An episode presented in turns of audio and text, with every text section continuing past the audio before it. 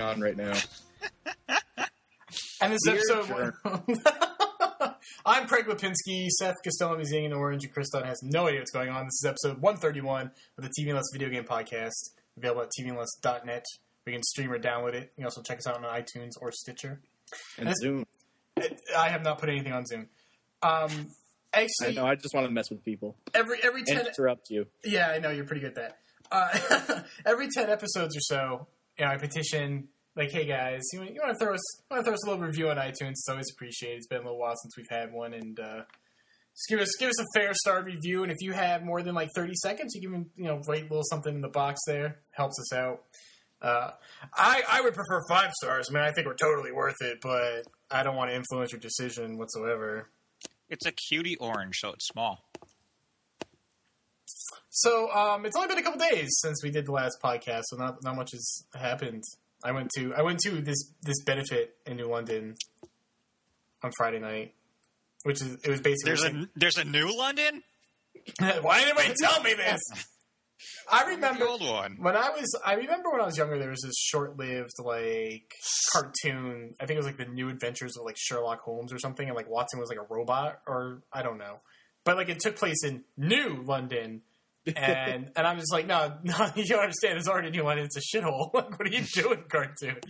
And it's There's it's also one in Wisconsin, and there's one in like New Hampshire, and uh, cities really got to get original names. Yeah, I get well, yeah. But and it's always funny to hear like people like put emphasis on the new to differentiate it. Like every once in a while someone will drop something about like New Haven, which is a town here in Connecticut, and they'll say like New Haven, you know, to differentiate from the old Haven, just just in case you're unclear. And it's like no one says that. It's basically one word here. We're like New Haven. New Haven. Like it's not I remember when I went to college, my roommate would say New Haven, and I was like, "What? Are, what are you talking I, about?" what, what university he, are you he was from? like New Jersey, so he didn't know how to talk. He didn't know how to talk. Apparently not. If he's gonna if he's gonna say New Haven, New Haven. Anyway, we're we're keeping Seth out of the loop on this one. Fuck you, California boy. Back Seth's east, like, ha ha ha. said New Haven. Um, New Haven. We we did a podcast way too recently. I'm not fun. I haven't had enough time to build up funny stuff to say. So You haven't you haven't had I'm enough I'm sorry that like- I'm not funny as funny as it, I ta- was. in it last takes him three months. it, it takes some. just No, no. This was the, the last episode. Was the first time I have been funny. Clearly, it takes like three years. Oh. and it takes just as long for the alcohol to clear out of his system because he's clearly still drunk from the last episode. No, think he's that's the, drinking. that's the beer I started before this episode. What are you drinking? I am drinking Riverwest Stein Amber Lager. I see. I'm drinking Narragansett. Yeah, I'm this is a, an a local brewery called Lakefront. Is it Um, fermented? Is No, it the what? orange is not. The orange is not fermented. What do you don't, you don't belong here. Did you buy it from like some guy on the side of the road? It's a non-alcoholic orange. I don't know. It's just on. It was on the dinner table. I just started grabbed it. I don't know whose it was. Just growing here in the wilds of California. spreading so anyway, I went to this benefit. It was just basically any other night in New London, just same kids hanging out, and that's about all I did because it's been like four days. I had breath mints in my mouth, so now the orange tastes like minty. It's like That a minty orange. That sounds disgusting. no, they're not like peppermint. That's like that. That's that. That's that California fusion cuisine, isn't it? Hell yeah, man.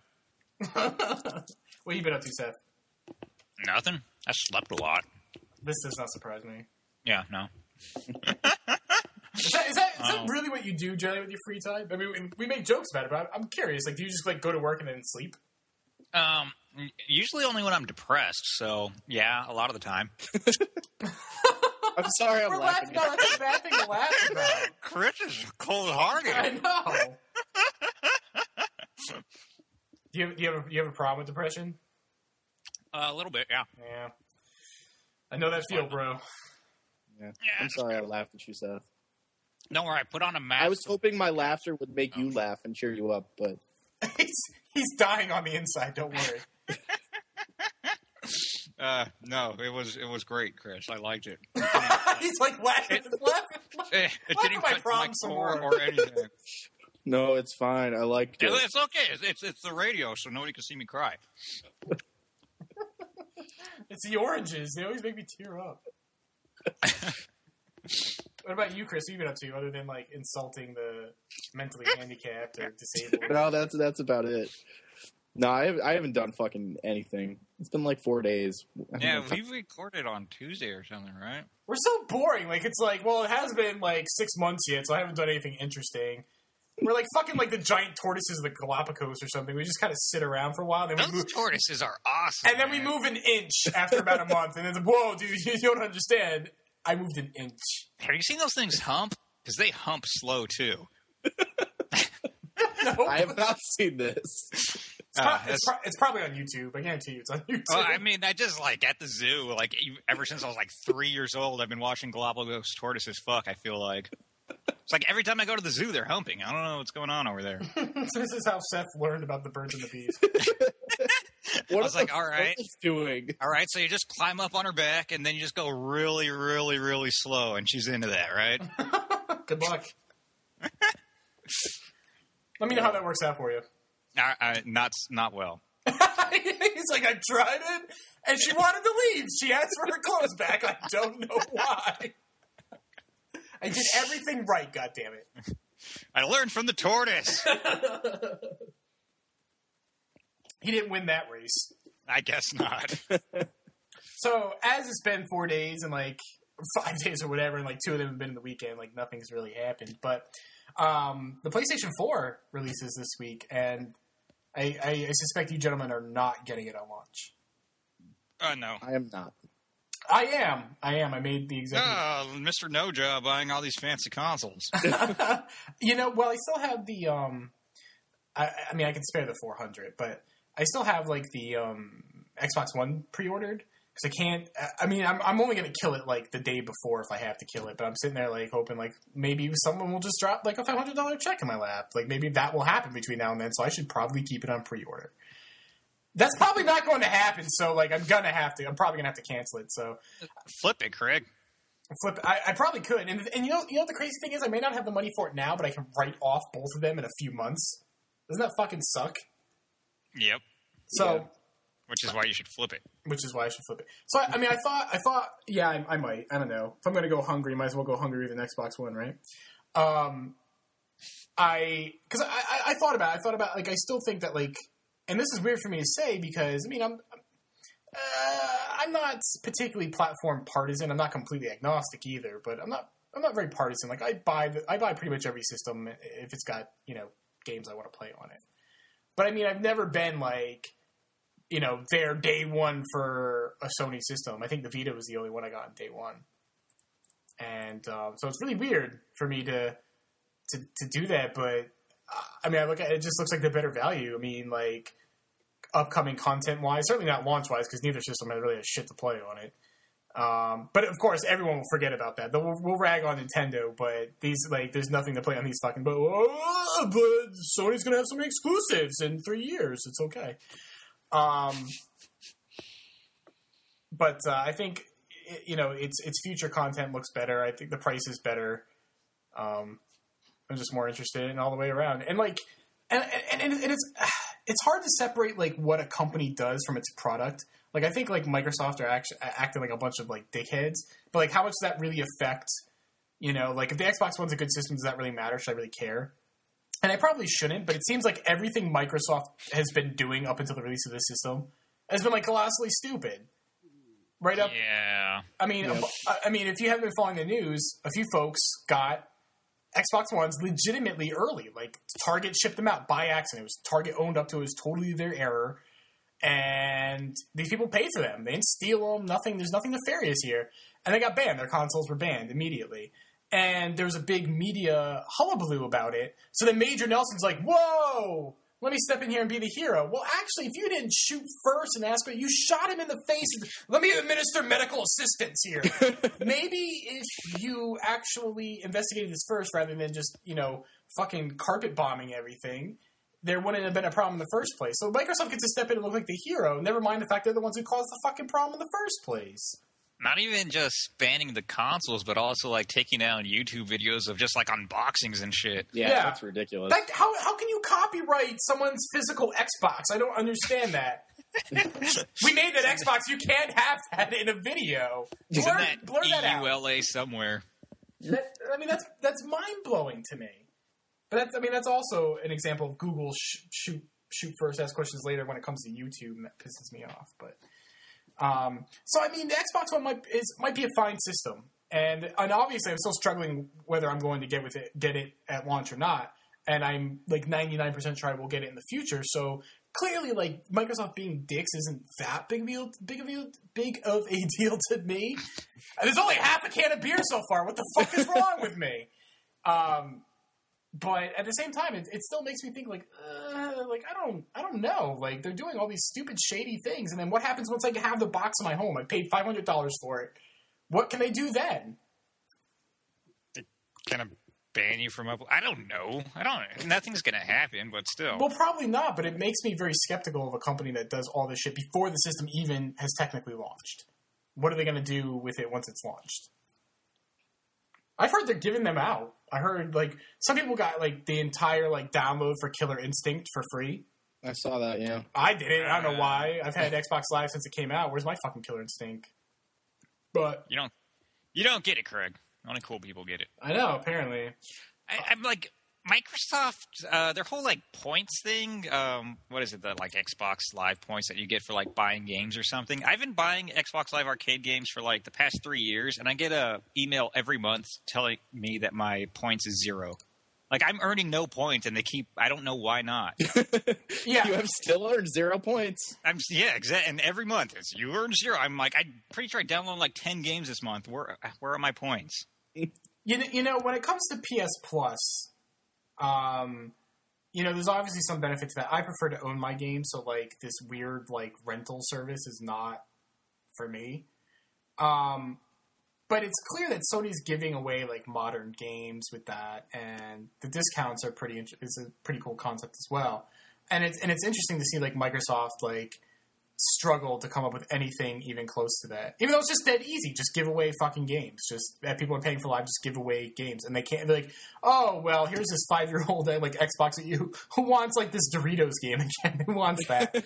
You know? I thought I thought they were giving away some games now for They for did, but they did like members. Assassin's Creed Two and Halo Three or something. Yeah.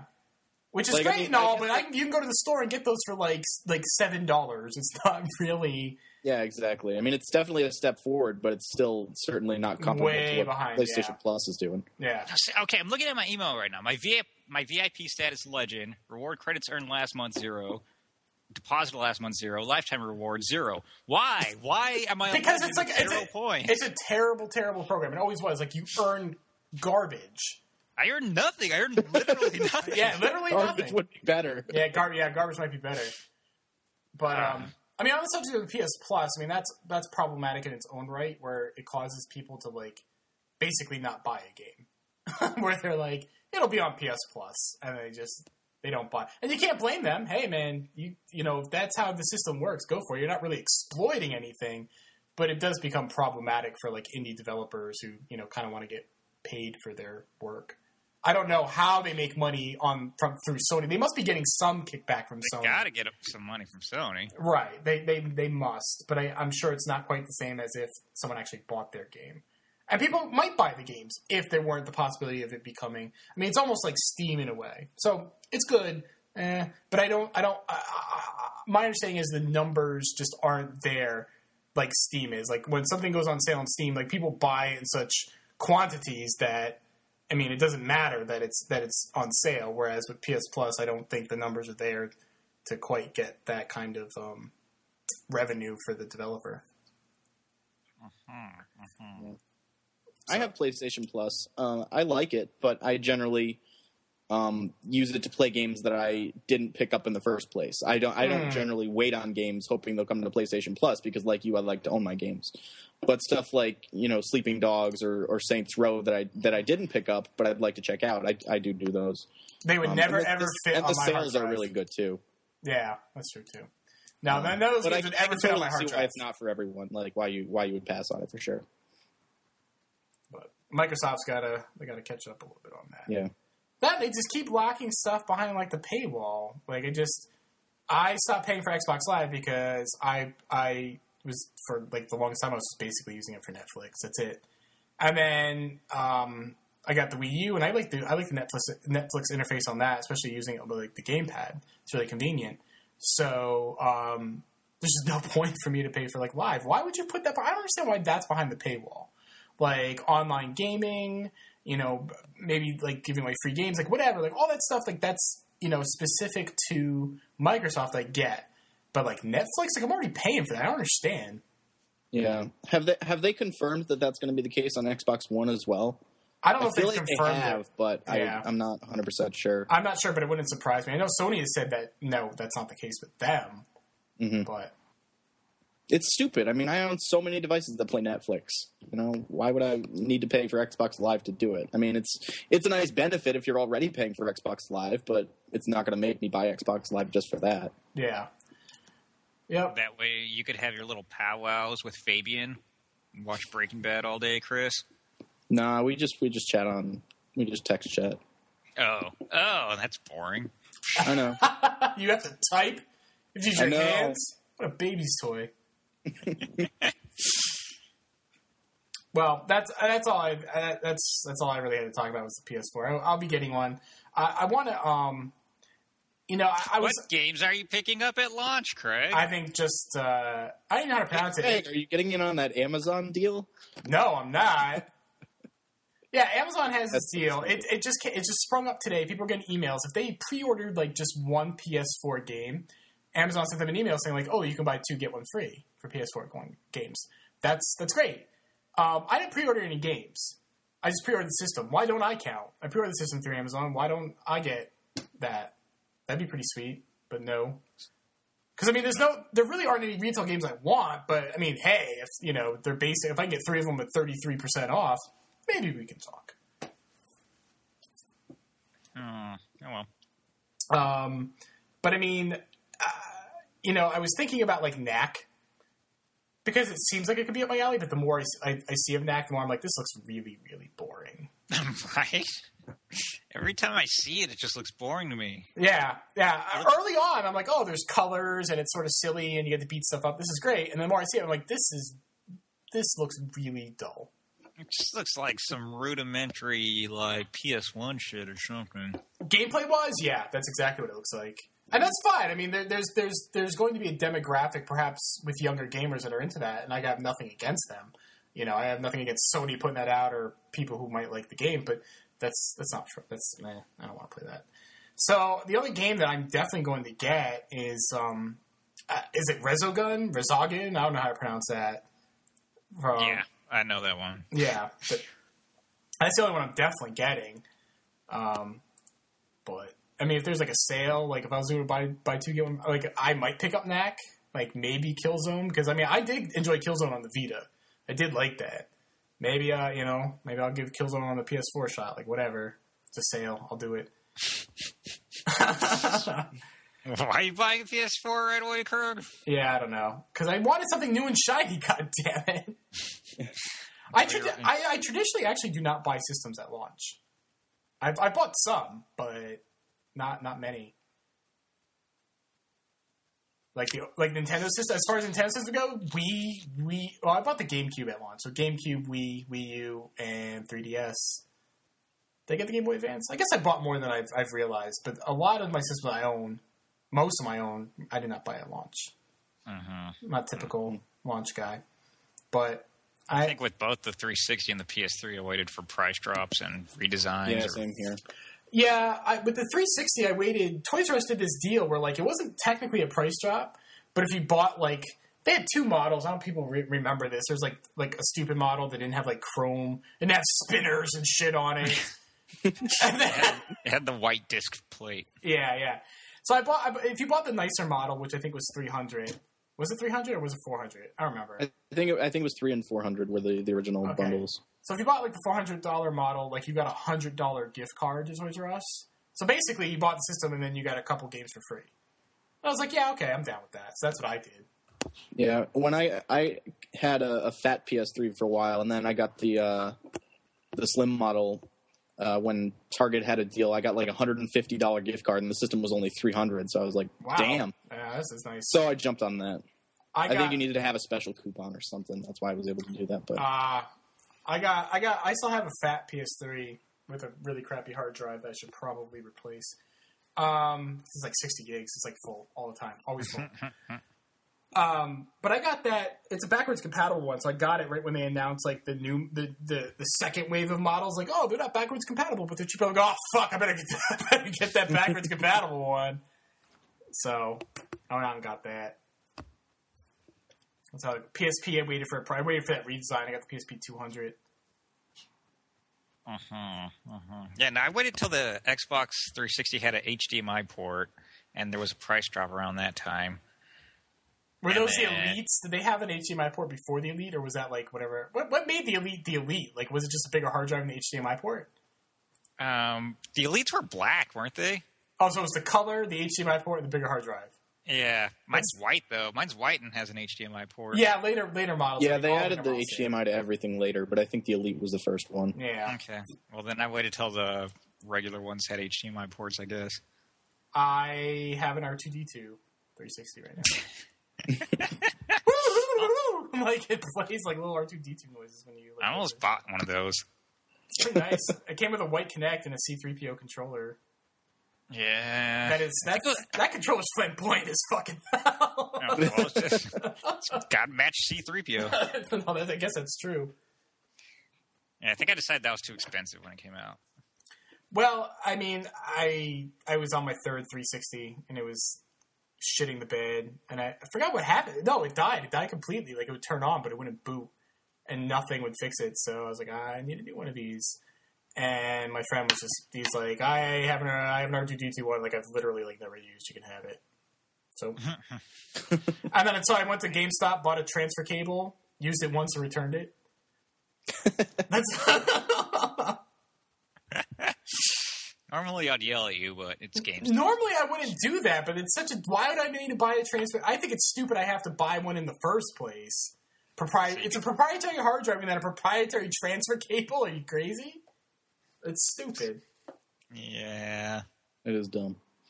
But I put it all back nice and neat in the box. It looked like no one used it. I mean, it's not like I'm screwing over the next person to get it or anything. So whatever. Next person to return it. Ne- Yeah, the next person to use it for a day and bring it back. They knew what I was doing. I'm like, oh, I'm dissatisfied with this product. It didn't meet my my strict standards. Whatever, whatever. But I, I, I'm excited for the PS4. A little I'm less. not. no, not, not not at all. You're not excited for new hardware at all. No, I just haven't seen any games I want. Like, actually, that's not true. Like, there's some games I want on 360, like uh, stupid Panzer Dragoon Five or whatever. Oh, on the Xbox One, yeah. That's Yeah, the only thing I want, though. Like everything else looks boring on that too. I think I want D4 as well, even though I think it's going to be awful, but I think it'll be neat and awful at the same time. I think it will be neat and awful, but I won't buy that for full price. so I can, I can. Neat and awful games, I'm down for checking out, but I'm not going to pay sixty dollars for them. Is it a sixty dollar game? I thought it was a downloadable game. Oh, was it? Then, oh, okay. I think it might be. Yeah. Huh, that's interesting. Then maybe I will pay whatever they're asking. I don't really know. It's tough to tell with this new generation, particularly with the PS4 and the Xbox One, what is retail and what's downloadable, with with such a huge push to uh, downloadable content. It it says it's episodic, so it's got to be downloadable. Oh, okay. And you know what? Like, I don't even know if I'm that torn up about like less physical games. Did you guys read that NUE piece I wrote about being bored with the current No. state of video games? I did. Nah, I don't read. I don't read your shit, Craig. That, that's fine. I don't feel bad. Um, I'm. I mean, not not to retread what, what some people might have already read, but I mean, like, I'm I'm kind of bored with where video games are at. Not with video games. Like, I love the medium. Like, I'm just kind of bored where uh, with where things are at right now because I feel like I've grown up, but video games have not grown up, and they feel they think they've grown up because they have like you know like an, an hour and a half worth of cutscenes crammed in the game, or there's boobs in the game, or there's a lot of violence, and they think that, that that's what grown up means. But I feel like like mechanically, like the systems within games haven't evolved very much. You know, I mean, I'm I'm I'm really interested in playing like a Link Between Worlds, but fundamentally, what is the big difference between that and even the original Zelda? I mean, there's really not much, and I'm not I'm not like upset or angry about it. I, I, I think it's fine that those games exist. I just wish that newer, more interesting games existed, like coexisted with these games that just do the same thing over and over again. So like I've gotten to the point where like I don't even know if I really want to collect all that much because most of these games just aren't preser- worth preserving anymore. I'm gonna I'm gonna blink my eyes and then a new iteration of the same exact thing is gonna be out in like six months anyway. What's the point? Maybe there's a limit to what you can do with video games, Craig. Maybe they're not going to change all that much. I don't think that's true. I don't think that's true because there are like a couple of games that have like really surprised me like lately. Like I really enjoyed Gone Home, and that was that was very narrative driven. That's usually not my thing, and it's and it's sort of like a clumsy, ham fisted way to tell a story in video games. But it's I, I felt it was a, a good step forward, even if it's still clumsy. Like it, it's like let's make a little progress here. You know, we got to crawl before we can run. And I really, I really admired it for that because it told a very relatable human story. Um, and I really enjoyed Proteus. Have, have either of you played Proteus yet? Hell no. No, I need to I mean, download that. I mean, though. no. It's, I mean, I think it was in a humble bundle. It's on Steam. It, Yeah, it- I think I have it from the Humble Bundle, but I want to get it like on the Vita since that just came it's out. It's more expensive on the Vita. That's what blew my mind. I'm like, yeah, I'll play through this. game. Why the fuck is it more expensive here? What? How much is it on Vita? Not that much more expensive. I think it's like thirteen dollars on Vita. Well, you have PS Plus, so it's, it was on sale last I checked. It was like so it was like a dollar or two cheaper. But it, hmm. even even on sale, I think it's more expensive than if you bought it on the computer. Yeah, that's dumb. Probably because it's a cross buy. But Oh, that could be. Yeah, But I'm that's pretty not- I'm pretty sure it is, but see, I love the idea of a cross buy. I just hate the fact that it's forced on you. Like, what if you Right. only own one system? Why am I? Why is that? How is that at all valuable to me? Or if you really only play one system, like I couldn't even download Proteus on my PS3 if I wanted because there's no fucking space for it. So I would only play it on my Vita, but I'd have to pay for the fact that it's a cross buy, and I wouldn't be able to take advantage of it anyway. So yeah, it'd be nice if you could have like you know both versions be like ten dollars and pay an extra five and get both if Right. if you want to. that would be great. That would that would be totally awesome. But you know, a little flexibility in there. But I mean, if you already own it on the computer, you might as well just play. It's not a very long game, Mm. but I mean, there's a lot to just sort of like dig into there. And then when it's over, you're like, I just sat back in my chair and I'm like, Jesus, what the hell was that? And it was just fantastic. It was a fantastic experience. Like, there's no goals. There's you know, there's no score. There's no multiplayer. There's nothing telling you what to do. Mhm. But stuff happens, you know, and um, you know there is a progression. There is a definitive end, and you know, so I don't think that video games are quite as limited as we think they are. I think it'll be difficult to do to come up with concepts like Proteus. Like I don't think it's I don't I'm sure it's not easy. But I mean is anyone else just sick and tired of playing like the same like like chore murder fests with like that talk at you like for 20 minutes at a time? Like I don't understand. Um, This is mainly like why I'm don't- not buying either of the the next gen consoles right away because I feel like that's at least what they're highlighting. I mean, I'm, that's not to say that that's all there will be, but um, that's that's a lot of what they're showing, and that that really just doesn't interest me as much. Yeah. So. I'm, I'm glad that there are indie devs doing stuff like Proteus and, and Gone Home, and uh, I think Stanley Parable is similar to that. I've heard people talking about that Yeah, lately. it's just that this Um, stuff is too far, too few and far in between, and Oh, it's sort of, and it's sort of like regulated to like the ghetto of video games. Like people actually have discussions whether they're actually games or not, Yeah, and that's so frustrating. That's they're totally games, and I would like to see more of them. I don't, I don't think they need to replace what's already there. Like, listen, if you want to play the same fucking Assassin's Creed every like every thirteen weeks, knock yourself fucking out. I have nothing against that, but I'm just getting I'm, I'm just getting tired of it. Like someone on Twitter is like, you need to find a new hobby. I'm like, no, you don't understand. Like I, I love this hobby. Like I love video games, but I would love to see some maturation of the design of the craft of the art form. You know, and it's weird because I still enjoy some of these games that are like the same thing. Like I'm still looking forward to Zelda. You know, the weird thing is like I can enjoy a game but also be bored by it at the same time. I'm not I'm not sure if that makes a lot of sense. It probably doesn't. But I'll look forward to a game and I'm like, "Oh yeah, this is neat." But it's like there's a certain like feeling of like exhaustion in there because I know that I've done it so many times before. yeah, no, I, I get like that occasionally, but usually just find some games in there that's that's different enough, and then you could keep going, keep I. I think though the best you can hope for is like different enough, and even that is just getting tired. No, no, no, you understand what I'm saying? Like most games, like at their core, like their their core systems really aren't that different from each other. Like to me, it's am- it's amazing that people argue over like whether Call of Duty, Battlefield, or Halo are better, and I'm like, dude, you, you point you point the cursor at things and you make them die. They're really not that dissimilar from each other. And I get that there are nuances that are different, and I get that there might be preferences in those nuances. Like I prefer Halo, but I mean, there's to me, there's no pissing contest between the three of them because the, fundamentally they're really the same thing. It's it's minutia that makes them different, and I mean that goes for almost everything that that you can play. I mean, this is this is this is the downfall of playing as many games as I've played, and I'm sure Seth, you're pretty. I mean, if you haven't played as many as I have, you're pretty probably pretty close.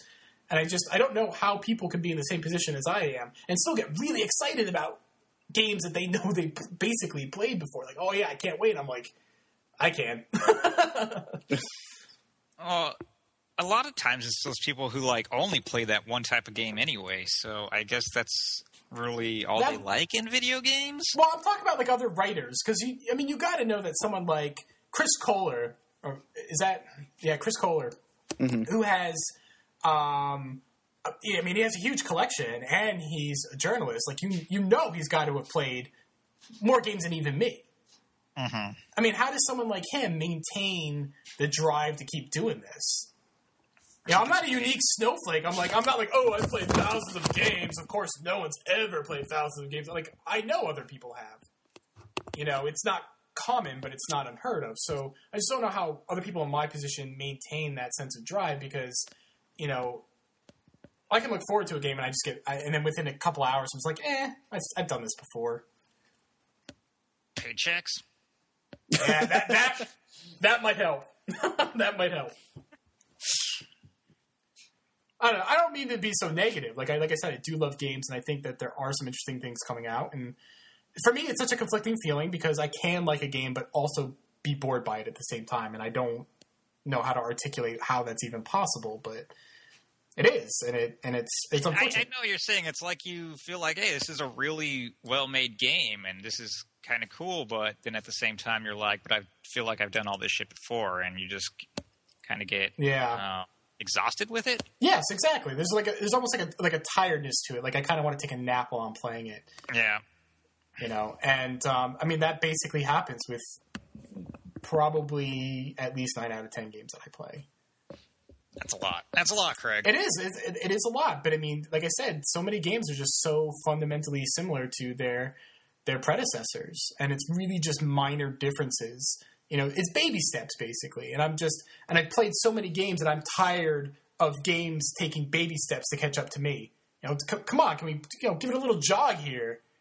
And I like to play something a little more engaging. Like I want I want a video game to like like grab me to, to feel like arresting and and totally challenging. But like I said in the article, like not challenging in the sense that like oh this is difficult, but like to challenge like my thoughts or my emotions or whatever. Like music or movies or TV shows or books can do. Video games just don't fucking do that. They want like epic set pieces and then they blow up and then you watch like 30 minutes of credits. And that's what so many of them are going for. every And video games is every video game is Transformers: Dark of the Moon. That's that's you know what that's you. I don't know if you're saying that in jest or what, but a lot of games that's basically what we can hope for. That's a pretty apt description. So for me, it's very frustrating. Nah, I get that. I've been there. I'm not there right now though, so I'm good. No, you come and go. Like someone said, like, oh, you should take a break, and I'm like, I don't. Even if I took a break, like, I feel like we'd probably still be in a. I could. I would have to take a break for like five years and not play Yeah, a the single thing is, if fucking you, game. if you took a break, you'd come back and there'd still be Call of Duty and Assassin's Creed coming out. I Right. That's the thing. If, like, if I took a break, there'd be some things, like there'd be some new, totally interesting things that I want to try. Um, I think that for things that like my comfort food kind of video games, I feel like um, my my tolerance for them will will go up a little bit. But then I'll play a few of them, and my tolerance will go right back down. And mm. then the vast majority of games, like you said, Chris, are just going to be the same old thing. Like I don't think, depending on how long the break, this hypothetical break would be, I don't think there's going to be any drastic changes to the industry. Right. I would have to like, I would have to rip Van Winkle this shit and wake up 40 years later. I feel like if you were going to take a break, this would be a good time to do it. And I mean, maybe a year or two into you know the next generation, we might get to see you know new things rather than. I mean, this this generation's gone on quite a while, so hopefully we'll see some new things with the you know the new hardware. But um, with how you know popular games like Call of Duty and Assassin's Creed and everybody not wanting to necessarily do new things, maybe that's not the case. But it's not like you're going to take a two year break anyway. So yeah, I mean, it's all, it's all moot.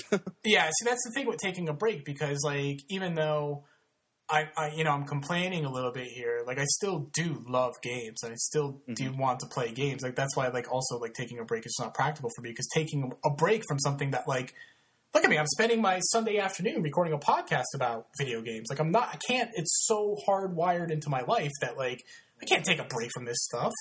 Yeah. You're talking about how you're bored with video games and you have the two next gen consoles pre-ordered. So obviously you're not super bored with it i mean obviously you are still into it so. I am still into it right. But that, I, that's the weird thing. I'm into it but i'm also bored. I don't know how, i don't it's really hard to articulate my feelings. No I, I hear what you're saying. I mean i i am my hope is that the next gen consoles will, you know, as developers get get more used to it and everything, we'll start to see more new experiences. Obviously, at launch, that's not necessarily the case, and that's why I'm not picking it up yet. But I do have hope that you know within the next year or two, or within the next few years, we'll start to see more new experiences. Whether or not that actually happens, I don't know, but I, I am excited to see what the next gen consoles will do. Mm. So on this on this subject, is it fair to say that all three of us, maybe to varying extents, but all three of us are experiencing some level of fatigue? Um, no. no, really. I, mean, I, I, have, I have. I get over it though. It, it comes and goes in waves. Yeah. Hmm. I mean, I've definitely been there before, but I'm not. I'm not there right now. I see. I am to an extent. I mean, if you've been following me on Twitter, I mean, you'll see I haven't been playing a ton of games lately. I've been more reading comic books and and whatnot. That's not to say that I don't still love games. I mean, I still you know listen to a lot of podcasts about them and go on forums and stuff. But I haven't been playing as much because it just seems like there hasn't been that as much to to get me excited. You know, maybe if I play something like Proteus, I, I will feel that excitement. But you know, you say, "Well, go out and play this game; it'll get you excited." That doesn't necessarily get me excited until you know I, I do experience it for myself. So, right. Um, maybe I, I, will check out Proteus this week and, and see how that makes me feel. But um, I, I, totally get where you're coming from, feeling you know some fatigue with the industry for sure. What do you What do you think, Chris? Then, what do you like? What would you? I mean, even just in a vague sense, what would you need to see? Uh, for you to be excited again? Like, what what what would you look for in like a hypothetical game that would get you excited? Pizza dog. But did you say pizza dog? Fuck you. pizza dog. What is the story about this dog? Because we're having this conversation. I'm like, this is dog looks like pizza. So I drew it. I drew pizza dog. I'm like, oh, he's got. I but, saw your pizza dog. that, that's a pretty pretty good drawing. I like that. I saw, so what? Why is he just dog that eats pizza? There is no real story behind it. The, the, dog was called Pizza Dog in, in one issue of the series, um, the Hawkeye comic book series, and it just became it just it's like a meme thing that caught up on caught up online. Um, there's a there's a Twitter account for Pizza Dog. Um, there was there was an issue actually of the, of the series that focused on the dog, but there's really no no connection between the pizza. So was the dog supposed to be like solving a was the dog supposed to be solving a crime and then he went and ate pizza instead? Yeah, I mean, where did the, no, where did the pizza come from? Yeah, where did the he does eat some pizza in the issue, but I mean, there's it's not that you know, it's not that as, as big a connection as you would think. All right. Um, his real name is Lucky. His name is not Pizza Dog. He's generally not even referred to as Pizza Dog in most of the series. It's just a, an online thing mostly. So you're saying my adaptation of Pizza Dog is superior to Marvel's? Mm, Sounds, mine sounds true to I think name. it is an excellent adaptation, but they both have their. Uh, th- I don't think both... so. This dog doesn't even eat pizza, so I don't know, or look like pizza for that matter. So I think that Marvel did a bad job. It is, a, it is more creative, shall we say? It is definitely if you're gonna have. Goddamn right, I'm more creative than Marvel. If you're gonna have the name Pizza Dog, it is absolutely more. it's a pretty rad dog. I'd have him for a pet.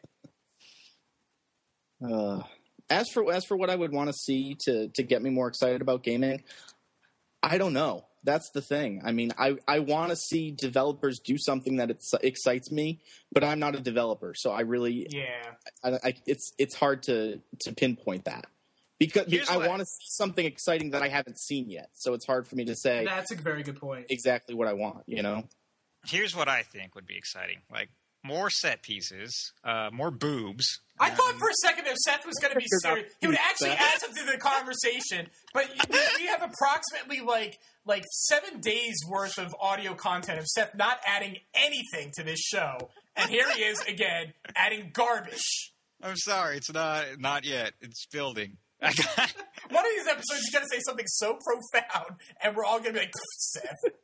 here's the thing. hey, what about the Transformers Dark of the Moon comment? Come I on. Love, and I love You have a long way to go before you get to any of my barrel analogies. That's all I got to say.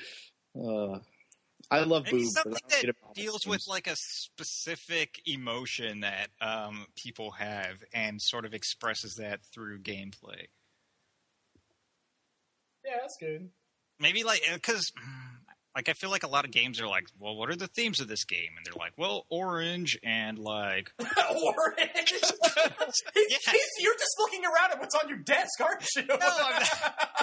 I meant the color. Uh, Use Kleenex. That's the theme of this game. no, shut up. It's like uh, I, Oh. I'm going to sleep. I don't think the show would be any worse off for it. So, so here's here's what I think. Here's what I think. I think Okay. that um, not the entire industry, right? Like I totally respect that variety is a good thing, but I think that in general, um, a return to um, maybe eight bit like games would be a good idea. Uh, games uh, games that are like leaner, more to the point, really only have like a couple systems and then exploits those systems rather than like having like 8 million things trying to appease everyone in a single game and you don't do any one thing well. You know what i mean? And um, games that just try to uh, put up as few barriers between you and, and actually playing. So you know perhaps fewer cutscenes. Try to tell a story more through the game rather than dictating a bunch of you know really shitty like puppets at you talking. I don't know. I, I just just you know back to a, a little more simplicity. We've got we've we've charged ahead with all this complexity and really don't know what to do with it. So we have controllers that have like eight million buttons and we use them all and there's a ton of cutscenes and we, we, we really just don't know what to do with this complexity. So we just keep adding shit on top of it. And I think it, it ruins I think it ruins like the core systems. I think it ruins this, the core themes, and I think we just scale it, just reel it in a little bit, and just kind of focus on you know making the best game we can with some with very few ingredients. You know, kind of kind of like kind of like making dinner or something. You don't want to throw everything you have in a pot, like everything in your fucking kitchen. That's disgusting. You don't want to eat that. So why are we playing games that are made exactly like that? It doesn't make any sense to me. You know, so So you want to play Super Mario 3D World? I do. But that's probably going to have a lot of Nintendo bullshit in it too. Because for as much as I love Nintendo, I'm sure there's a bunch of tutorials, there's talking, there's some stupid garbage I don't want to deal with. I don't know how many tutorials you could have in a Mario game. I don't know how many tutorials you could possibly have in a Zelda game, but man, they spent five hours doing that. Well, I mean, I feel like there haven't been any Mario games with excessive tutorials. That's probably true. So yes, I mean, I do want something like Mario, if we're talking about like more traditional game types. Um, the problem with, well, I shouldn't say the problem. The, the the thing with that is that you know I played so many Mario games. I you know I, I feel like I I played the genre to death. But yeah, if we're talking about more traditional game types, yeah, I'm, I'm speaking more like something like Mario 3D World.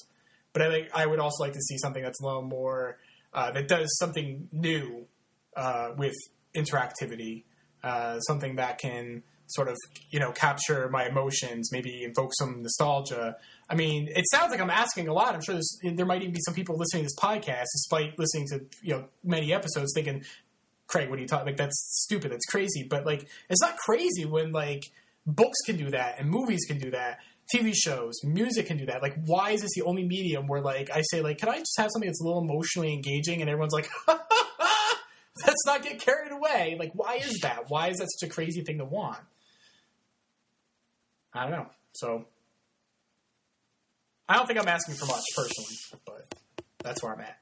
I feel like you're asking the wrong industry. That's pro. It's, you know what? No, I'm asking the right industry. Unfortunately, like no one wants to fucking listen, and it's and it's frustrating. We can have you can have your Assassin's Creed. I'm not trying to take candy away from the babies. I just I want I want some I want a solid meal too. I want some fucking steak with my fucking garbage fucking Walgreens brand candy. That's all I'm asking. It's not. I'm not, I'm not getting crazy here. At any rate, I feel like none of that is going to come from any big publishers because they have too much money tied up in everything to take risks with their blah blah blahs. So you're gonna have to stick to. the funny thing is, the funny thing is, like, who's in a position more than someone who has like billions of dollars to take a risk? That's what I understand. And you ain't got to make it big. Make us like if I'm talking, if, you, if you're trying to execute what I'm talking about, a small, short game, a few hours. I mean, NES games. I mean, people understand NES games. You can for a bunch of those, you can knock out like 45 minutes. They're not very long.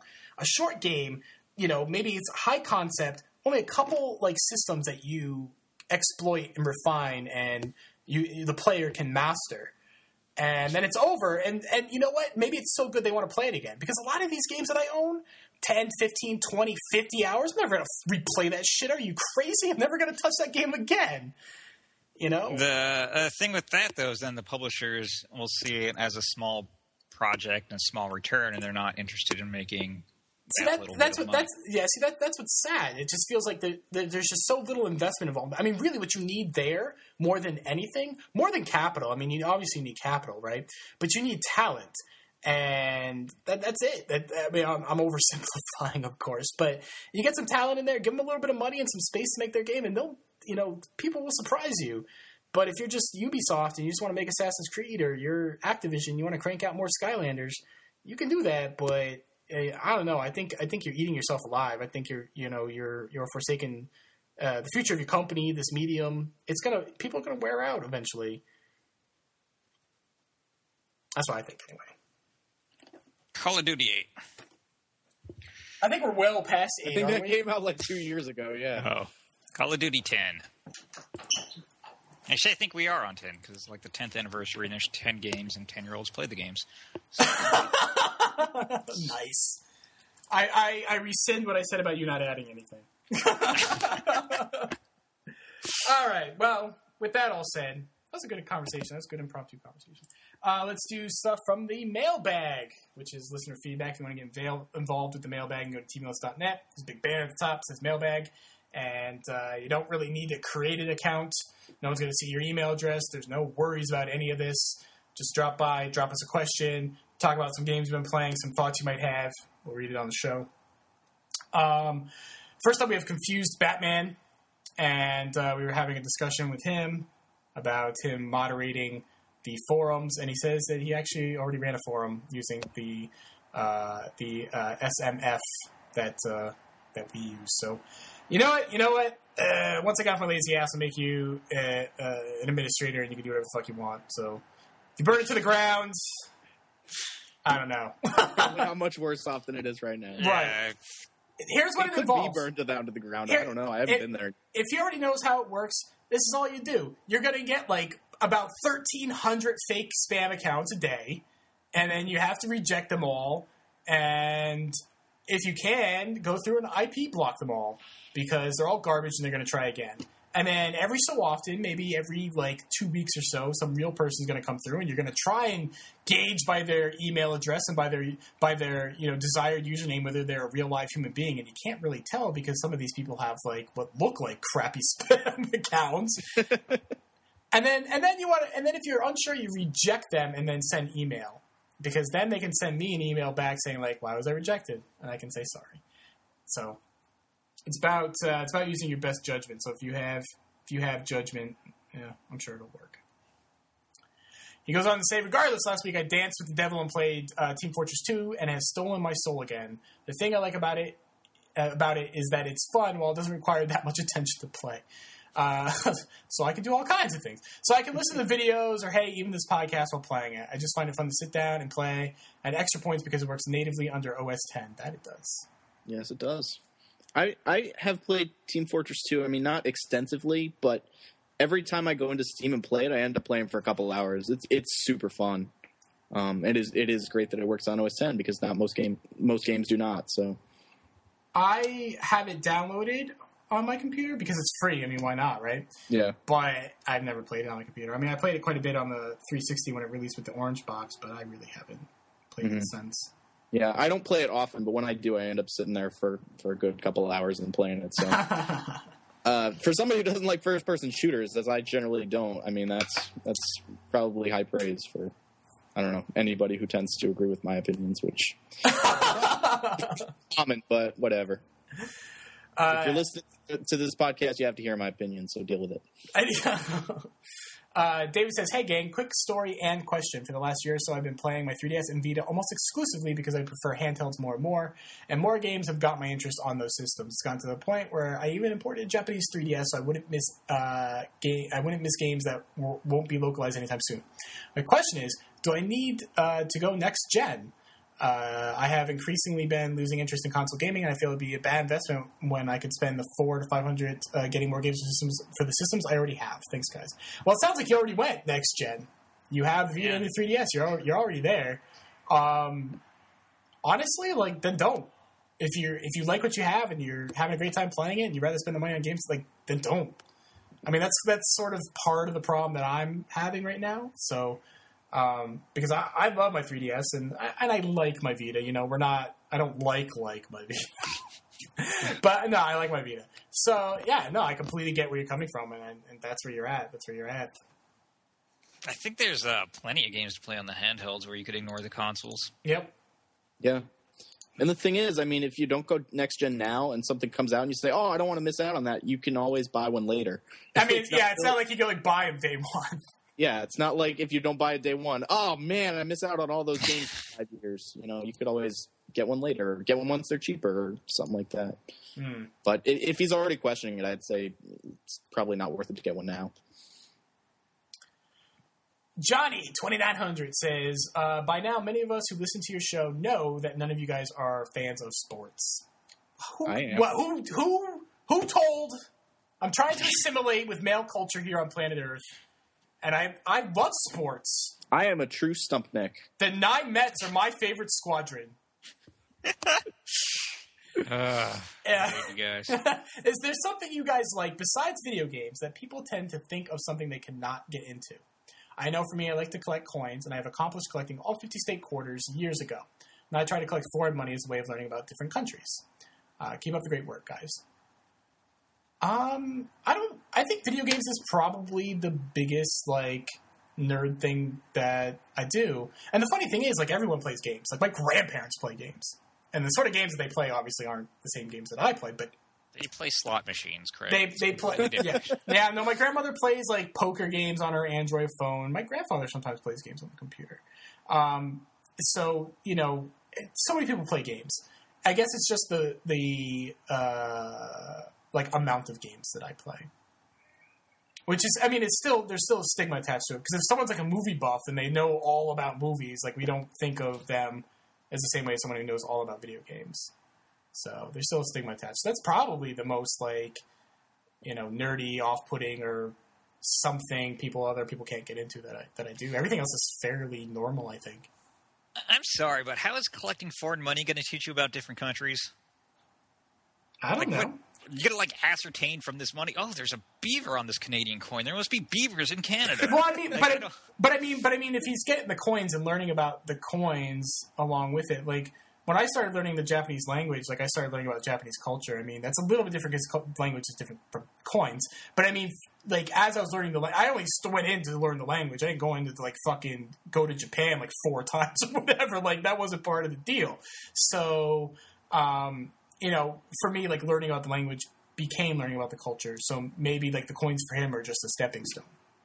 Yeah, maybe. I mean, Maybe. you look at the coins and you you you know you say, oh, this coin came out in 1850. Why did you know what hap- what was happening in that time? Or I don't know.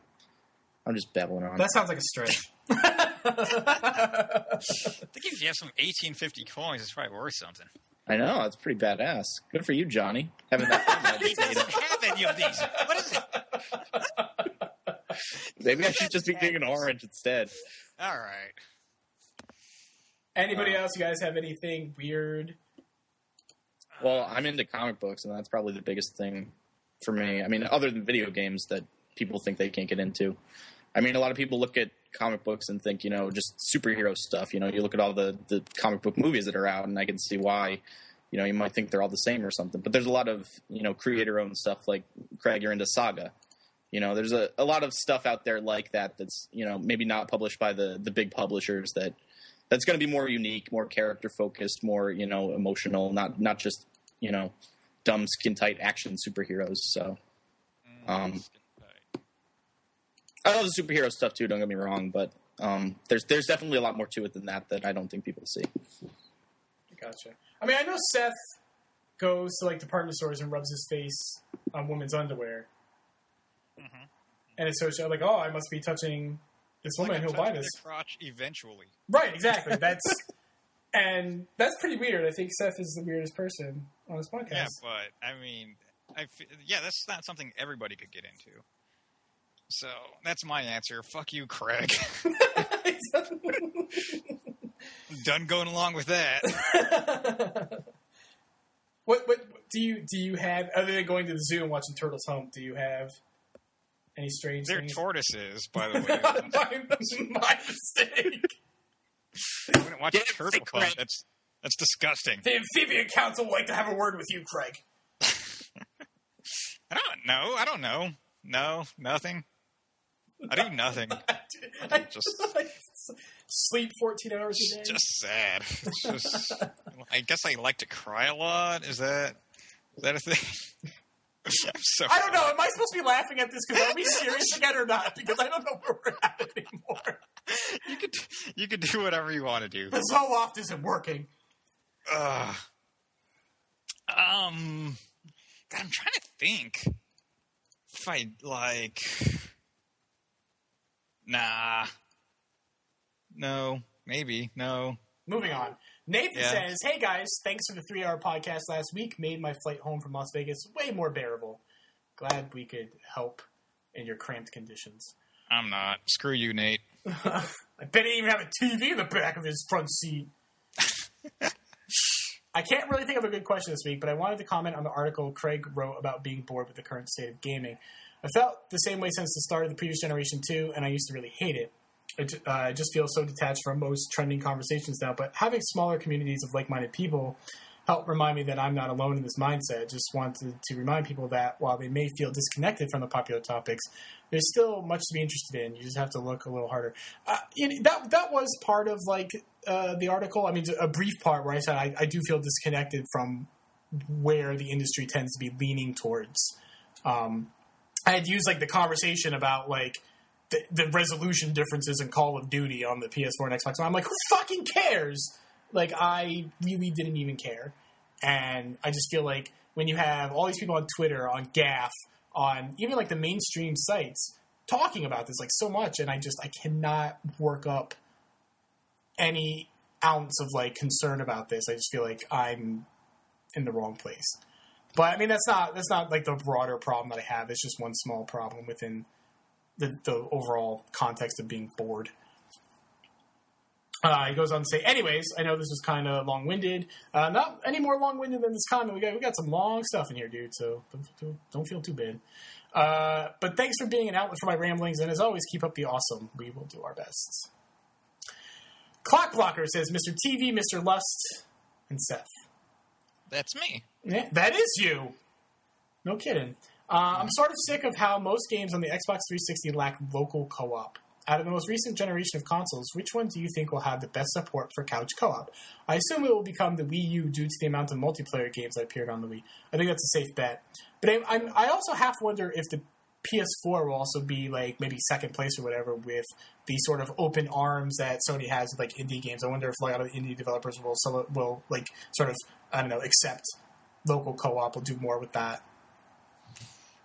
There, I can't even think of that many like local co-op indie games. No, that's true, but but also because a lot of them are also on PC. Yeah. Mm.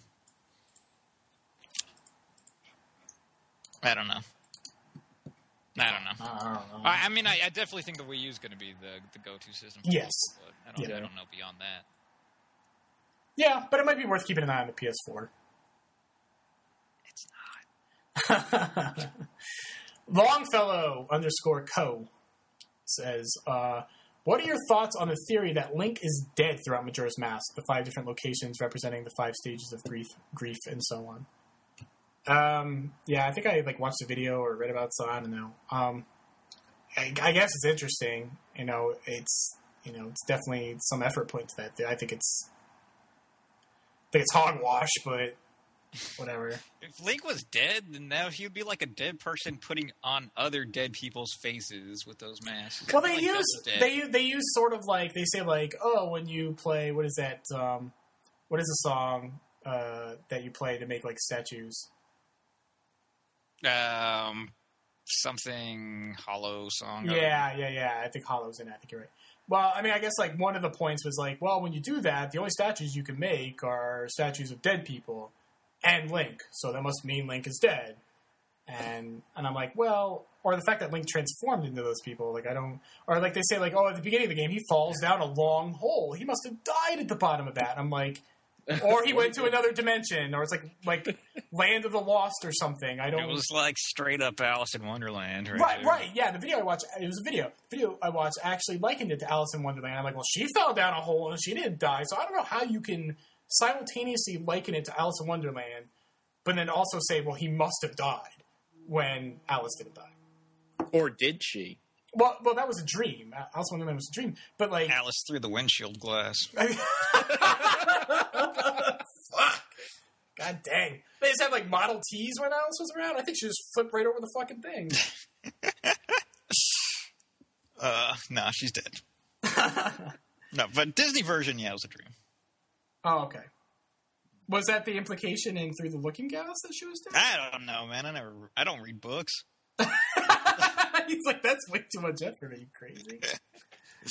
um, no, I mean it's interesting that they took all like these pieces and like, see, dead. See, he's dead. Look at this. He must be dead. And I'm like, I, I just feel like you're each point is stretching it. Like that's that's the thing. And and Majora's Mask is a great game, and that's if that's what you get out of it, that's what you get out of it. I don't. I think that's like really, like I said, I think it's stretching it. Number one, I think you really, really have to stretch like the facts to get there. But I think, secondly, I think it misses the point of Majora's Mask. It's a grim game, but like the grimness has a point, and the point isn't more grimness, you know. So, uh, You're already, like like I said, you're already wearing the faces of a bunch of dead people already. I don't think you need to go even further with right? Link being dead as well. Yeah, I don't think so either. Um, Michael says, "Hey, Picross guy and others." Hey, I think that's me. I think that one's you. Um, has there ever been a game that you felt uncomfortable buying, like you just felt really awkward bringing it up to the cashier to pay for? Style savvy in parentheses.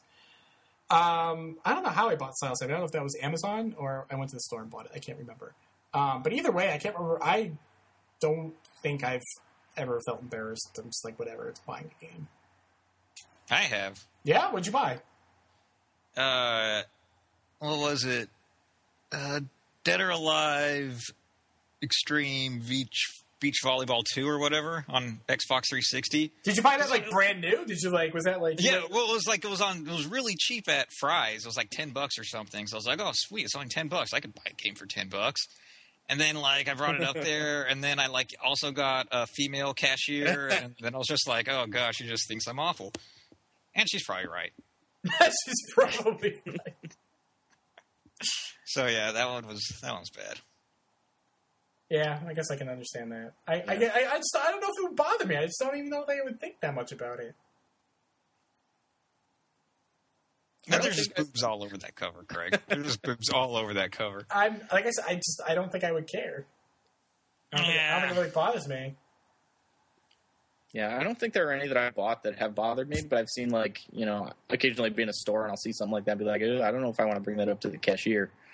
But I I don't feel, really think it would really bother me if I ever did, but just never really been in that situation where I was bothered by it. Right on.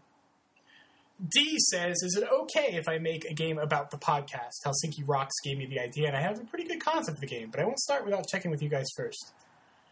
Two two rules. Two rules. Um, you have to make Seth really really stupid. like he just had like he just has to be like a mess of greasy hair and glasses, and he doesn't know Can- anything.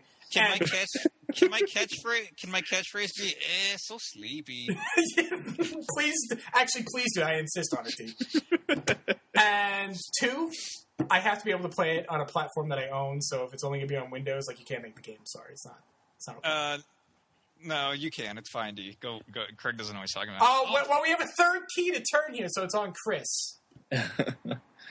I don't know because I don't. I really don't know what I'm going to be like in this game. I mean, I would expect Doug, but that's a, an existing character, so copyright infringement. Uh, w- tell me what I'm going to be like, D, and then I'll make the decision. But it has to be on Mac. That's the thing. That's Yeah, No, I, like- I want to be able to play it. So absolutely. I doubt- Oh, see that I two to doubt- one, you fucking. I doubt she's going to be developing games on Mac because who gives a fuck about Mac? It's just like the fucking Alamo. You've lost. Uh, okay. She can get somebody else to port it. It'll be fine. They use like Game Maker or something. I don't think it'll be. a problem. just just send it to me, D. I'll play it. no, Yeah, you don't Well, pitch upset. it. It's fine. I'm not. I'm not comfortable with this. Those are the rules. Those are the rules. We'll just call it TV I and want to know what her idea is. Call it TV and Sass, and Craig will have no ownership claim over it. Seth is a huge butthole. Yeah. Esnel Pla. I, I'm out of here. Like, I don't even know. This whole thing coming up scares me. Hi guys. Yeah, no, I'm terrified of actually reading this. Hi guys. This question is directed to Craig, whose work I am Oh, much more familiar with Thank through the YouTube channel. In the last in the last couple of years, two things have happened to me related to games, though I would like to think you could not have one without the other. And these things were put into motion in part thanks to the TV YouTube channel and the essays contained therein and on this website. The first is I've begun to collect games. I have a sizable library for both the Wii and DS, and now have a modest little retro collection going. Beyond my childhood, this is the most fun I've ever had with games. Well, good. I'm glad glad I we could do that for you. Just be careful. Don't play too many games because then you'll be a fucking grouch like me. um, the second thing that has happened to me is how much more I've been considering my relationship to games and games themselves. So this goes beyond scholarly discussion of the medium itself. Rather, I'm talking about how games are experienced by the individual, namely myself. Uh, hearing you talk about your upbringing and the games surrounding it brought out many of the same realizations about my own upbringing. I remembered a time when I found out my father had a very bad heart disease, and to stop me from crying, my mother bought me a Neo Geo Pocket Color. It was the only thing she was capable of doing. It strikes me in such a way that I can't quite articulate right now. I just know it hurts. It hurts because it hurts, and it hurts because I have no idea what became of that Neo Geo Pocket Color or any of the other things that were given to me in similar circumstances. It hurts now because whatever happened back then has made game collecting a hobby with severe highs and severe lows. Again, at this juncture, it's hard to articulate.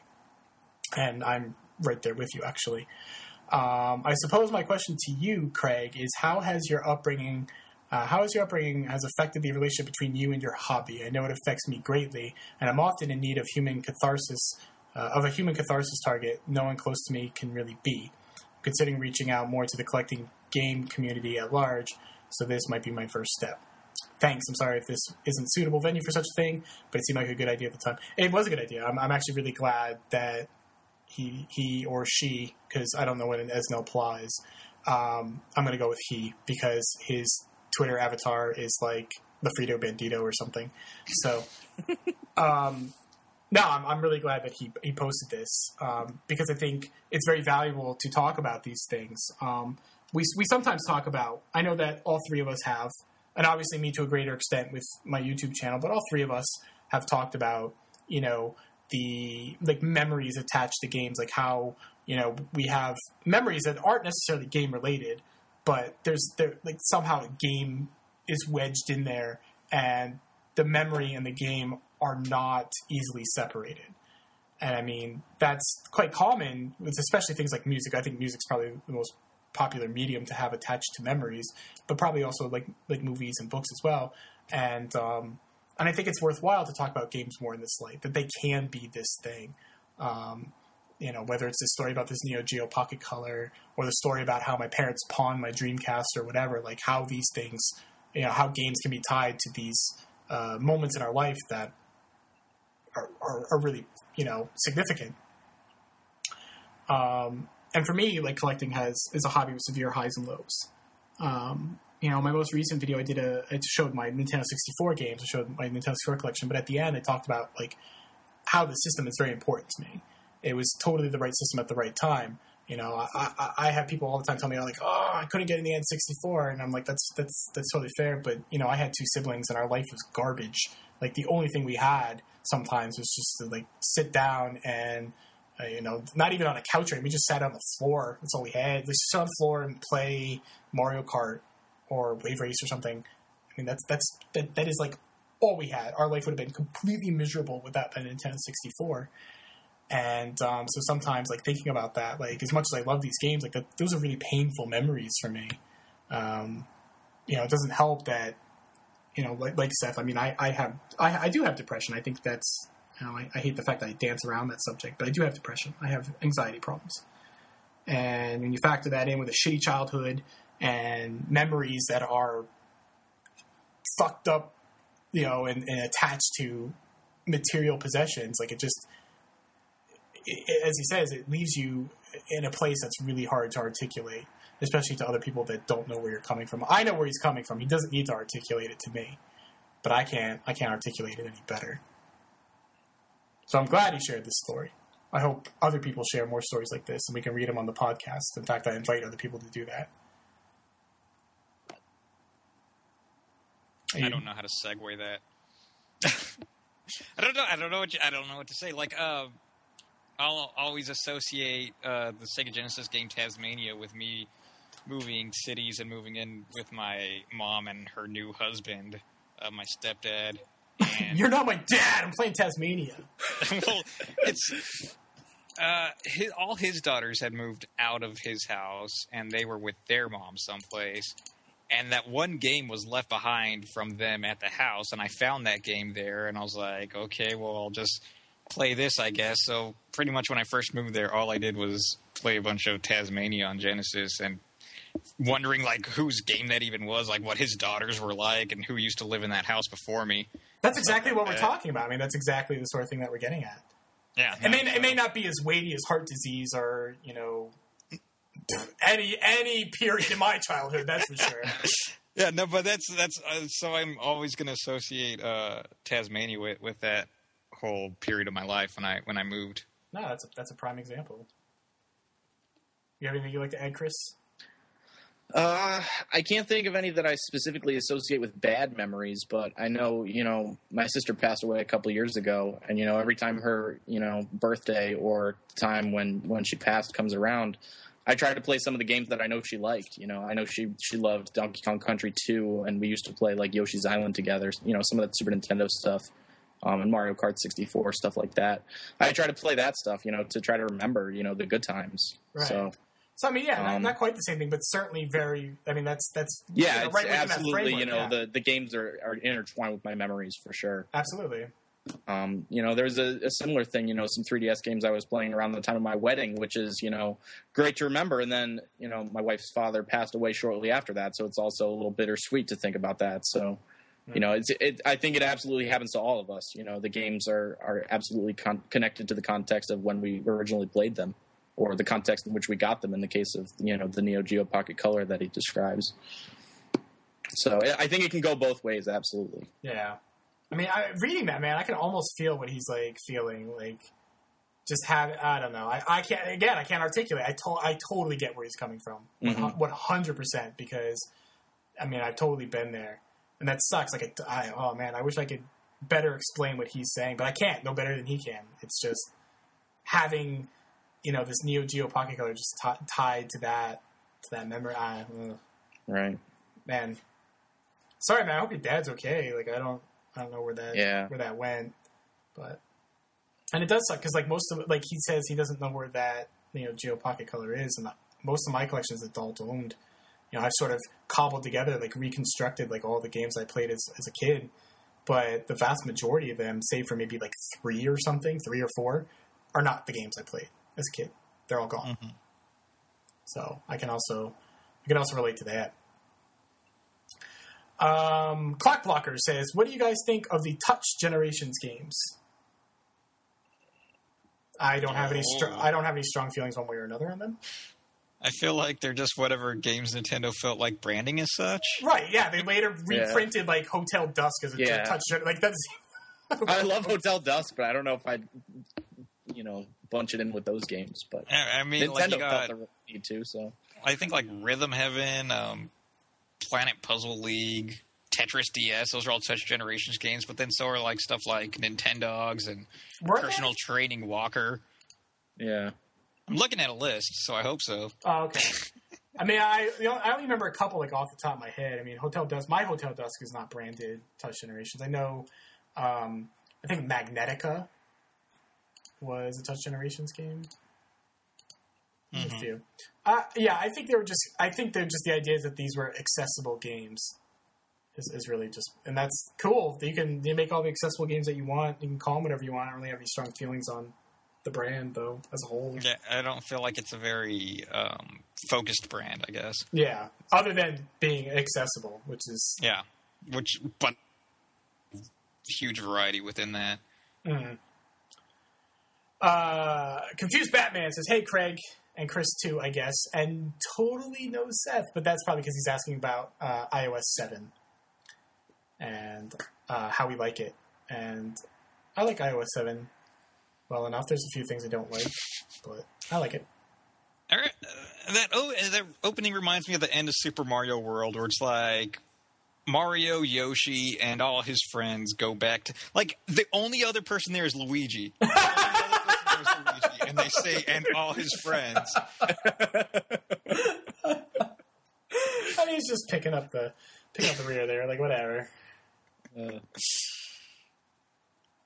uh, I like I like iOS seven. Um, you know, I think aesthetically, it's. I mean, obviously, it looks a lot different, but I don't think that really changes the functionality. I do like some of the stuff, like the the command center or whatever it's called, um, Yeah. and some other little things like that. I like some of the little tweaks, but as- you know, the aesthetic really, I could take it or leave it. I get frustrated because I can't summon the command center or whatever it's called, like 100% of the time. Yeah, Like, you kind of flick up from the bottom, and sometimes it's like, nah. Yeah. I, I get annoyed like when I try to do it on the home screen. I don't know if I'm going to get that or if I'm going to get the camera. Yeah, Sometimes I'll try yeah. to get one and end up getting the other. Exactly. Um, but I do like having that some of that stuff easily accessible, like I you know, having a flashlight right from right from there. Um, I can get to you know I can set an alarm without having to unlock my phone even. So some of that stuff is cool. I think the I'm- calendar's I'm fucking ugly. I don't even use a calendar. As well, sometimes I look at it like, oh, what day is that? And you look at it, and there's like no guidelines. Like it's just a bunch of like free floating numbers, and you're like, oh, I guess that's oh yeah, you're right. that that's a that's a Wednesday, and okay. That never occurred to me, but yeah, I guess you're right. and um, I don't like that. Like I set an alarm. I use the the well timer. So I use the timer function a lot for my laundry. My laundry. I don't have a washer or dryer in my apartment. It's down the hall, and so I set timers. And you have to like spin these fucking wheels to like say like why can't I just punch in four zero start for like forty minutes? Like why do I have to spin a fucking wheel to get that? This isn't- Yeah, you have to do that with the alarms too. Actually, you have to swipe through the and scroll through like a. I don't know, like Anything to do with time has that. Like if you want to manually like reset the time, you have to like why do you have to? Why can't I just punch it in? I understand. Yeah, I have most of my alarms saved, so I don't have to do it that often. But you're right; that is just really stupid. Why can't you just use a, a number pad? I think it would be like way quicker. But yeah, no, I, I don't like that either. And there's a recent update where when iOS 7 came out, there was an animation, a zooming animation, like zoom in, zoom out into the icons, and people, I guess, uh, some folks were getting some motion sickness from it. But I liked it. And now the default is it just fades in and out of an app, and without that animation, it just feels really weird. I think. Yeah, And that um, that's attached to the uh, what the hell is that called? Inaccessibility. yeah, that Redu- motion. reduced motion. Now, see, the problem with that is like I don't like the parallax, Right. but I like the zooming. Yeah, I hear you. Why can't I have one or the other? Yeah, I have it all turned off, but I like the zooming too.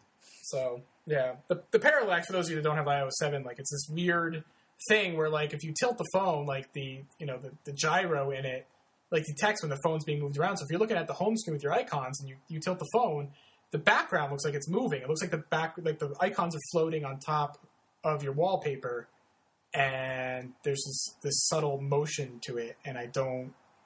I think it's distracting. I don't like it.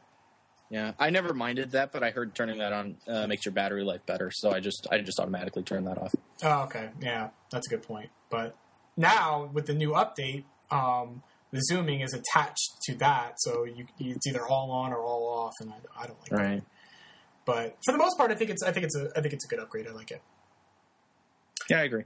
Um, he also asks, uh, "What do you think of Mavericks uh, as a video editor? I, uh, it was kind of love hate because it, it made better support for dual screens, but it broke After Effects CS6, and I had to install a patch to get it to work. So not so fun. Um, well, patch doesn't seem so bad. It seems pretty. I don't know the extent it was broken, but I haven't upgraded to Mavericks, so I can't say. Did you upgrade to Mavericks?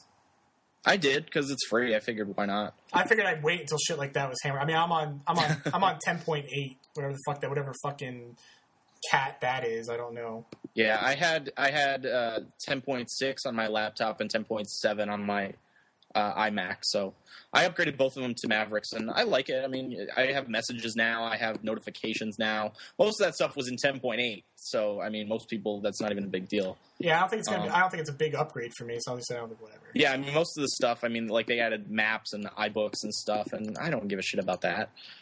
Um, so overall, I mean, it hasn't really affected me other than you know I have messages now, so that's nice. Mhm. Um, I, I know the dual monitor support stuff is supposed to be nice, um, so I'm hoping I can upgrade my work computer soon because uh, the computer I use at work has dual monitors, Mhm. um, and I'd like to check that out. But uh, our internet is so slow that I don't want to download it and take all day and slow everybody else down too. So I haven't been able to do that yet. But overall, I mean, it doesn't seem like a huge upgrade to me. No, I mean, But it's free, so I'm not going to complain. no, that's true. I mean, that's the thing. Like, but I, I'll just figure I, I'll wait until they hammer out all the problems there. Yeah, that's fair.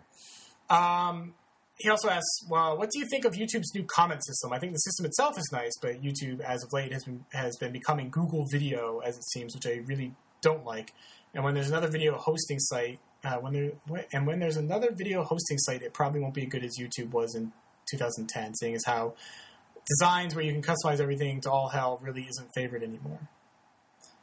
Um, I, I like the I like the new commenting system, like the new functionality that this merge with Google Plus is given to YouTube for the most part. I like.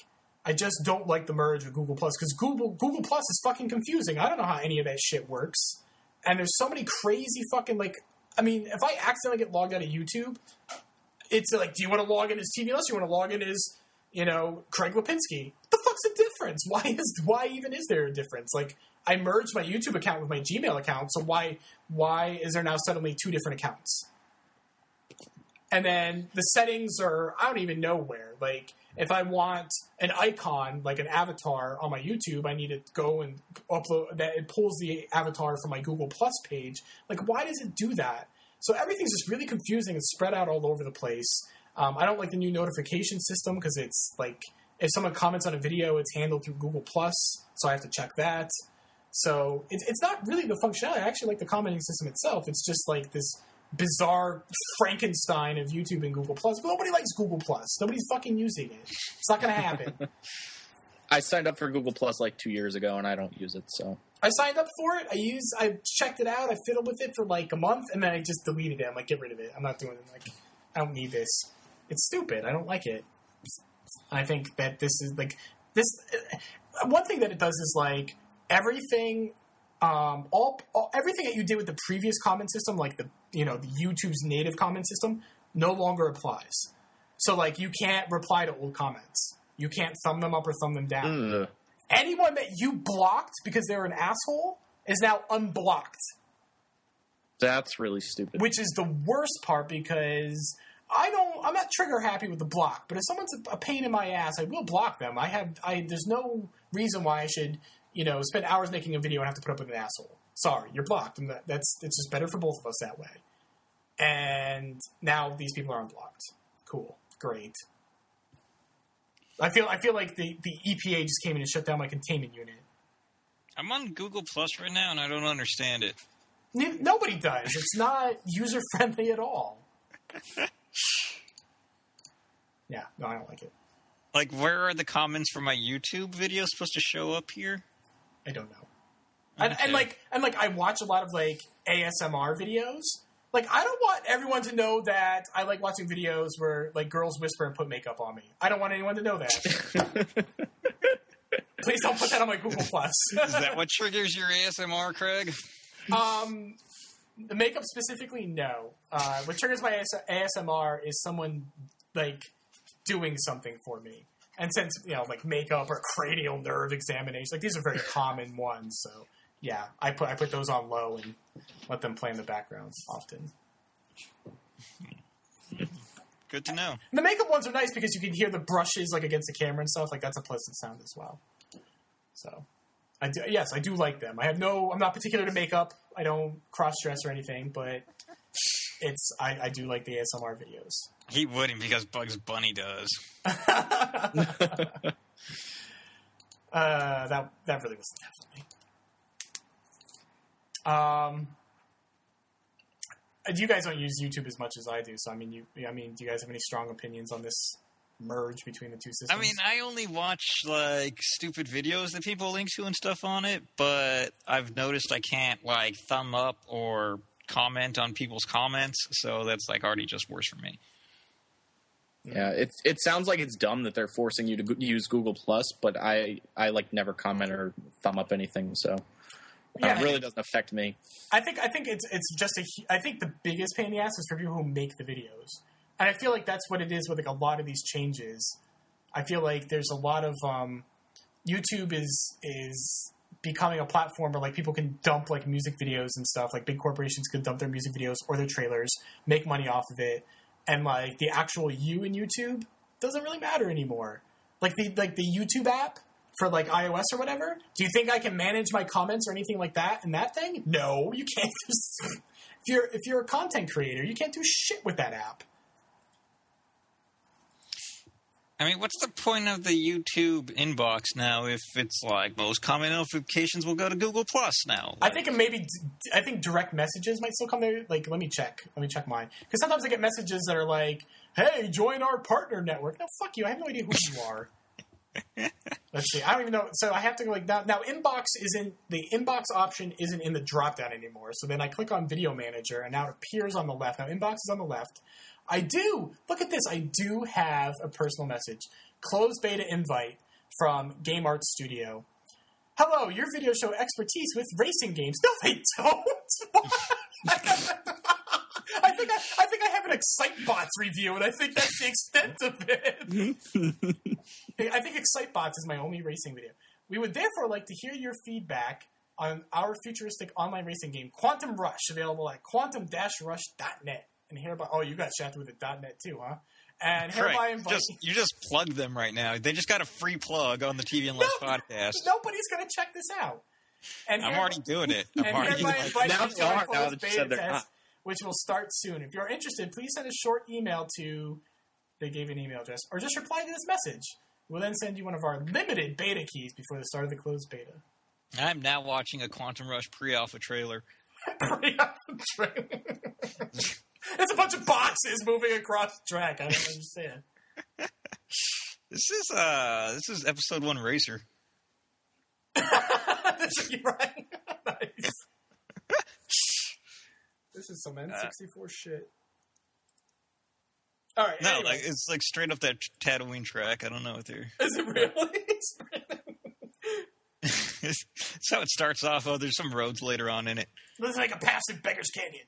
Yep, basically. All right.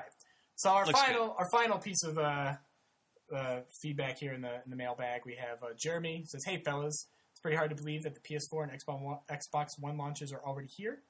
Uh, I actually ended up canceling my PS4 pre-order in favor of the Zelda 3DS XL. On a tangent, I think I'm going to pre-order the Zelda 3DS XL, and I have to front the money for it because I think I'm going to sell my Pikachu one because that thing goes. If you look on eBay, complete listings, that thing goes for a crazy amount of money. So I'll just buy the Zelda one, transfer everything over, and then sell the Pikachu one, and I'll actually make a profit. And you won't have to Oh, worry about Pika nipples anymore. Pika nipples. I've grown accustomed to the fact that I have a giant neon yellow Pikachu billboard that I carry around with me. but I think I might do that. I think I'm gonna drop by like uh, GameStop or something tomorrow and do that. Yeah. Um, Because And you could sell the code or uh, return it to Nintendo for fifteen dollars. want to contact Miyamoto on his WordPress blog. uh, because realistically, the only game I want in the first year is Octodad, so I'll wait on. I'm really interested in that. The game looks fun. Uh, so, still exciting to have new consoles in the market, though. Uh, anyway, we all know the hate Nintendo gets in the media, but in the last couple weeks, everyone has been excited about "quote unquote" finally having the launch of the "quote unquote" next gen, even referring to multi-gen games like Battlefield, Call of Duty, uh, Assassin's Creed 4 Black Flag as true next gen experiences. For starting you guys feel the way I do, my question is, is what does the term quote unquote next gen mean to each of you? Mm, I don't know, just new hardware? Like a company puts out a successor to its last gen hardware. I don't. I mean, I, I understand what he's getting at. He's like he's making the point that um, How are these true next gen experiences when they're also available on current gen consoles? Well, there's that. There's that. Okay. But I think also that, that oftentimes Nintendo's sort of like disregarded because their last couple systems have been behind the time, so to speak, uh, like hardware wise. Like the, like sheer like sheer like horsepower or memory or something.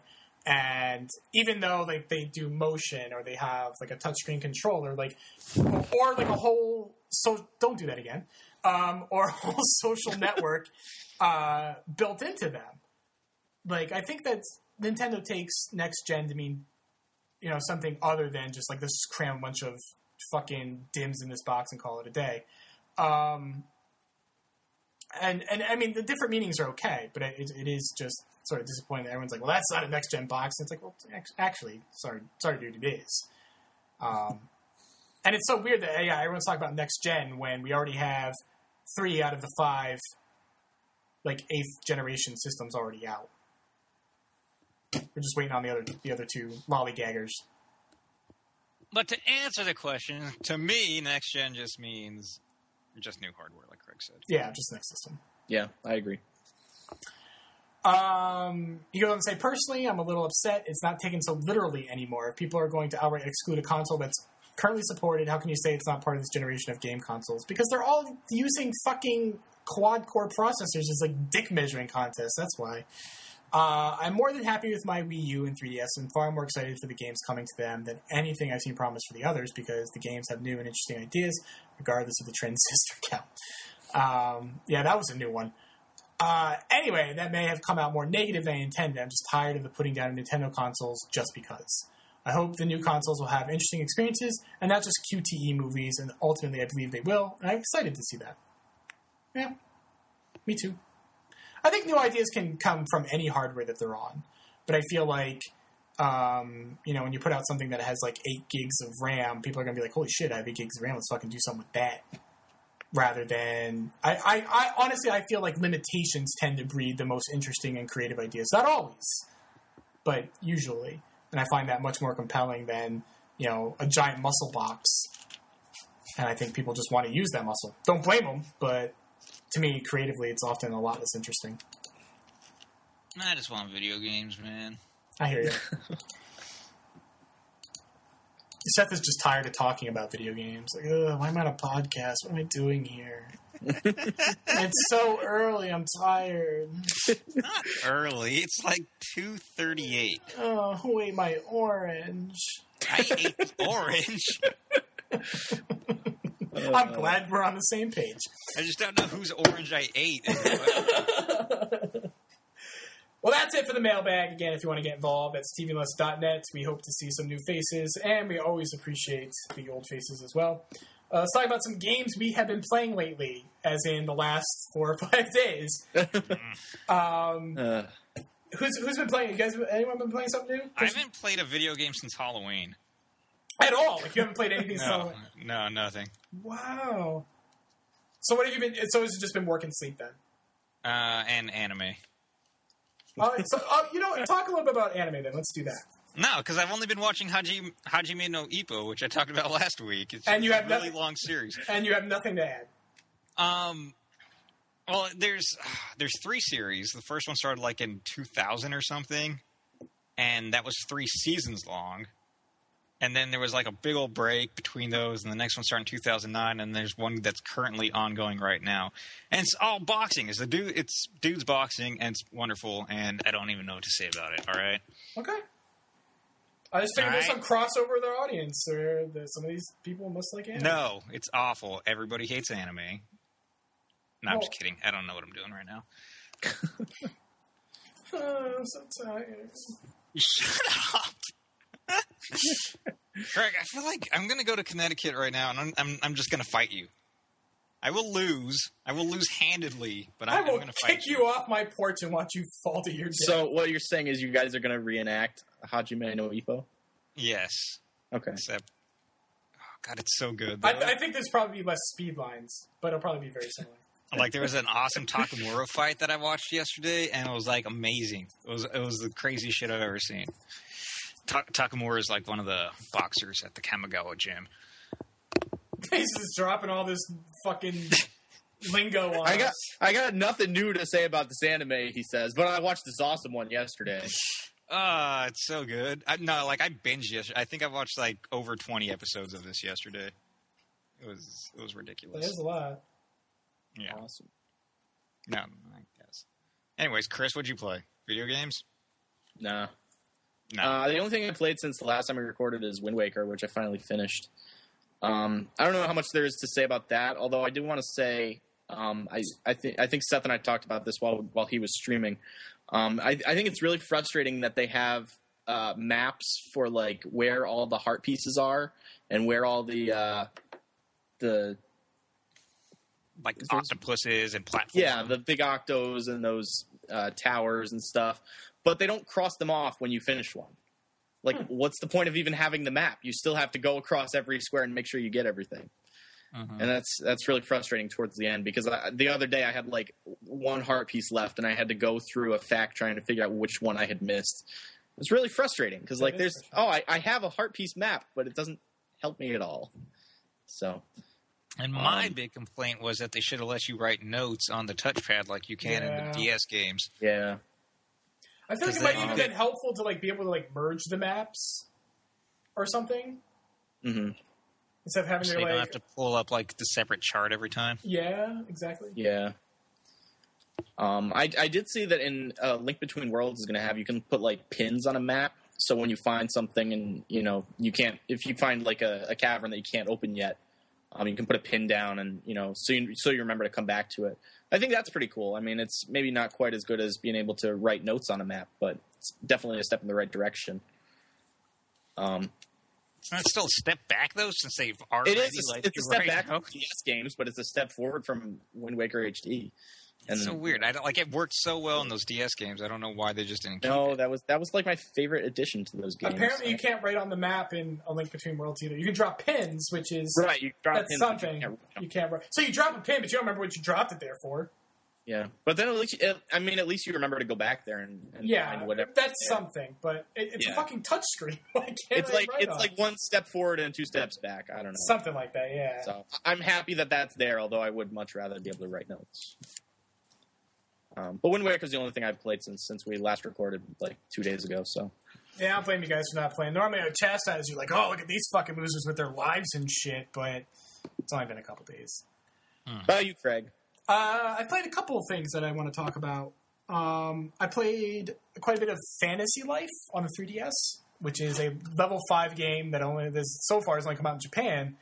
But I, I recall it being announced for PAL territories too, or maybe just Australia or something like that. I'm pretty sure it was announced for English speaking territories by the end of this year. And you know, here we are, like very nearly the middle of November, and uh, no such thing has turned up which is a shame because it's a really great game. It's um, it's really hard to like uh, say what it is. I mean, you could say like, oh, well, it takes elements of you know maybe Animal Crossing and Harvest Moon, and maybe some elements of an, an, an MMORPG. Obviously, not the massively multiplayer online part, but some elements that might go into a game like that, or you know, some elements of just a straight up JRPG, and just you know mix and match these and, and smush them together, and you have Fantasy Life. And um, I haven't played a ton yet, uh, but what's really cool is you get to pick your class when you start off. And the great thing about this is because you're, you're doing you're, you're living a fantasy life. only a couple of the classes are actually like combat based. Like you can be a cook if you want. You want to cook? Fuck, let's fucking cook. You can do that. You want to go? You want to be a fisherman? You can be a fisherman. You want to be a miner? You can do that. Uh, I think it's really really cool that there are these classes that are just completely unrelated to beating shit up, and that that's a really I think fun and unique concept for a game like this. Uh, although beating stuff up does come into play. Uh, like later on down the line, I know that you can change your class. I haven't gotten to that point yet, but I know that you can then start uh, experimenting with, with the different classes. Um, I start off as a miner, so I have a pickaxe and I can mine for gems, I guess. Um, I can do that. You, can you have yes. you have like a little loft apartment that you live in. You get furniture for it and customize it, and then moving the furniture around is so much easier than it is in Animal Crossing because it's just like just moving it around on a grid, like sort of omnipotently instead of dragging it around or spinning it or whatever. It's so nice. Um, the graphics are great. Like it's got this really fantastic like cartoony art style. And one of my favorite things, like I know that I've, I've looked at the map screen and I know that the, the world is much bigger than the town that you start off in because you start off like doing errands and it looks like you earn what it looks like is like you have different kinds of quests you can take up and you earn stars if you do quests that pertain to your class and what i think are called i think they're just called happy but i think it, it means it's referring to like happiness you earn happiness points for like doing favors for other villagers. Um, the quest system is not terribly friendly to non-japanese speakers because um, while you can talk to a bunch of people and collect a bunch of quests all at once you can't like select a quest and say like okay i'm doing this one and then have like an, an arrow or some sort of indicator up on your screen. Um, the, the thing is like during the tutorial like during like the beginning of the game like when you are doing like quests during that portion there is an indicator on the screen. Like there's a red arrow that points you around tells you where to go. And then once you get actually get into the actual game and you start doing quests for like for real there's no more there's no indicator anymore. So if you can't read what the quest is you're just going to be fucking walking around doing nothing. Um, so it's not very friendly in that regard and i haven't seen any guides online unfortunately.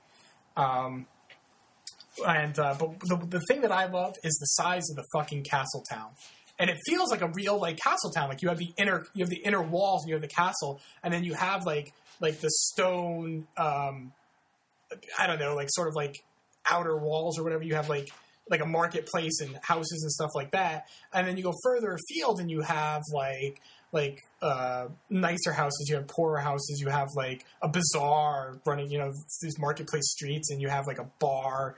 And then you go further out and you have like um like farms and uh, some of the um, class uh, guilds or whatever where you would learn like if you're an archer you would go there to learn archery or whatever and then you Excuse me. Jesus. And uh, so it's like it's it's it's huge, and it's huge, and it's fun to explore because it's just if there's just so much life and um, like detail put into it. It just feels really fun, like wandering around this massive castle town. And I know it's big because you could look at the map and you can see that there are other places to go. And I'm like, Jesus Christ! If if, just the castle town where I'm screwing off doing fetch quests is this big, I can't even imagine what the rest of the world is like. But um, that's that's my favorite aspect of the game. It's got great music too. It, it's it's a neat, it's a really neat little game, but it would be so much more playable in English. And I think I think this came out in 2012, and then there was an updated version called Fantasy Life Link um, that just uh, that just came out in Japan. And if you have the original Fantasy Life, you can pay twenty dollars and get the update. Uh, you can just get the link content downloadable from the eShop, or you can buy a physical link version. Um, so considering like Link just came out, like maybe there's some like vague hope that we will get the game like in maybe 2014 or something. That would that would be awesome. Even just as a downloadable game, I'd be okay with that because it's a it's a really fun game. I don't know what the fuck else Level Five is doing anyway, so might as well. Professor Layton versus Ace Attorney. It's about it. They opened an American office, and I think they just kind of like show up and wait for lunch. Yeah, I don't know. There- I, I th- you know what? Actually, I think they needed that American office so that they could release uh, downloadable games on the on the eShop. I think you need to have a A presence in that country. yeah, you have to have a presence in Mm. that country. So- Mm, that makes sense. Well, then just put this out on a downloadable service then. Jesus Christ. But But maybe you know, on the other hand, maybe it was smart not to release it in the West in the same year that Animal Crossing and Pokemon came out. Because because now like next year, like of course I'm speaking hypothetically, and I'm maybe way smarter than level five, but I mean people are getting like Animal Crossing fatigue, and people are going to be you know wrapping up their time with Pokemon here and maybe in the next six months or so. I mean, people are going to play it for a long time. I know there are people that do that, but there are people that are you know going to want to be looking for you know role playing like experience with you know some customization or quests or whatever, not too dissimilar than from Pokemon or Animal Crossing. And I think that would be like an awesome time for level five to just swoop in and go, "Here's Fantasy Life fucking rules," and I hope they do that, but they probably won't. Oh, sounds awesome. So I hope it comes out over. Like, how long is the description for for the quests that you pick up? Like, is it just like a sentence or two, or is it Uh, it, it's it's a few sentences. Because I'm wondering if it's something I could like type in and run through a translator. Like, You might be able to do that. Yeah, you might be able to do that. I mean, like if you go into like your quest log and like look at the actual like quest description there, it's not very long. But when you're getting the quest, like here's my problem. I mean, I've I have never like overstated my ability with Japanese. I'm not fluent. And so like when I play a game in Japanese, it's it's challenging for me because, you know, it's like a whole like meta game. Like I'm playing the game itself, but I'm also playing like the role as like a translator. I have to play a game with the language as well. And it gets tiring after all, especially a game like this, which has a fuck ton of dialogue, and the vast majority of which is just garbage fluff anyway. Like if it were in English, you would have been mashing A right through it. But if if if it were in English, like you'd be able to pick up on a few key words, like without just like looking at it. You wouldn't even, you wouldn't actually be reading it. You're just looking at it, and you know the words. Fortunately, here I have to I have to actually concentrate on the words, but I don't want to read like eight million. I don't want to do that for as much text as there is in the game. So I end up mashing A through like a lot of it. I see. Do you understand what I'm saying? Does that make sense? Yes, absolutely. So, uh, but yeah, I mean, when when you accept a quest, and like people have like icons over their heads telling you that like they'll want something from you, so it's not like it's that um, hard to find someone. And then once you've accepted it, like it's in your quest book, and you can. I mean, it's really not that long in there. Okay. Um, but I really like it. I would. I, I think if it came to the U.S. or Europe or whatever, um, I think a lot of our listeners would also enjoy it. God, the shitty thing about region locking is even like it came just to Europe, I still wouldn't be able to play it, even though I have a Japanese and a US 3DS. I know. I know. Mm. I mean, I would, but Well, ooh, you and your Princess Peach 3DS that you won't give me. yeah, that sounds about right.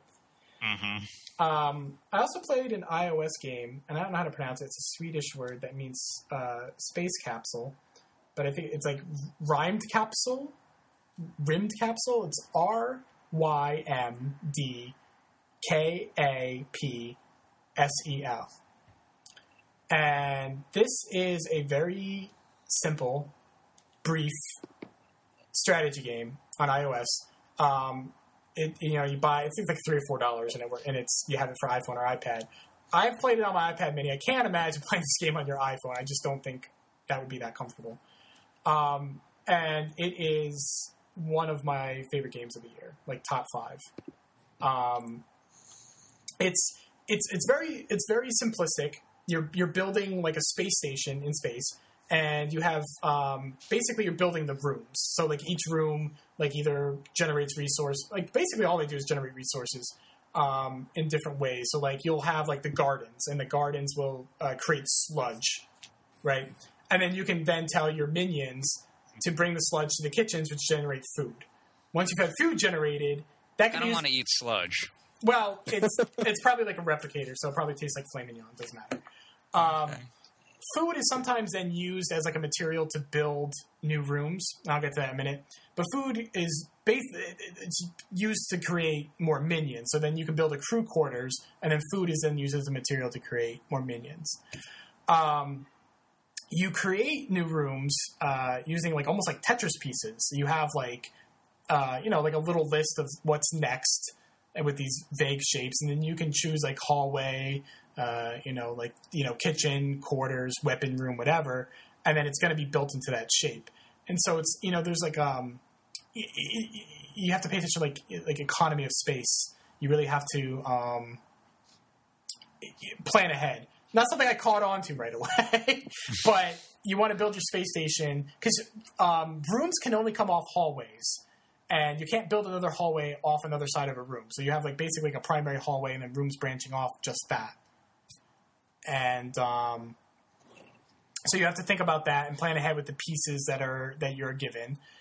And uh, it's it's just it, it's a fantastic like ecosystem, like how each room is reliant on something else.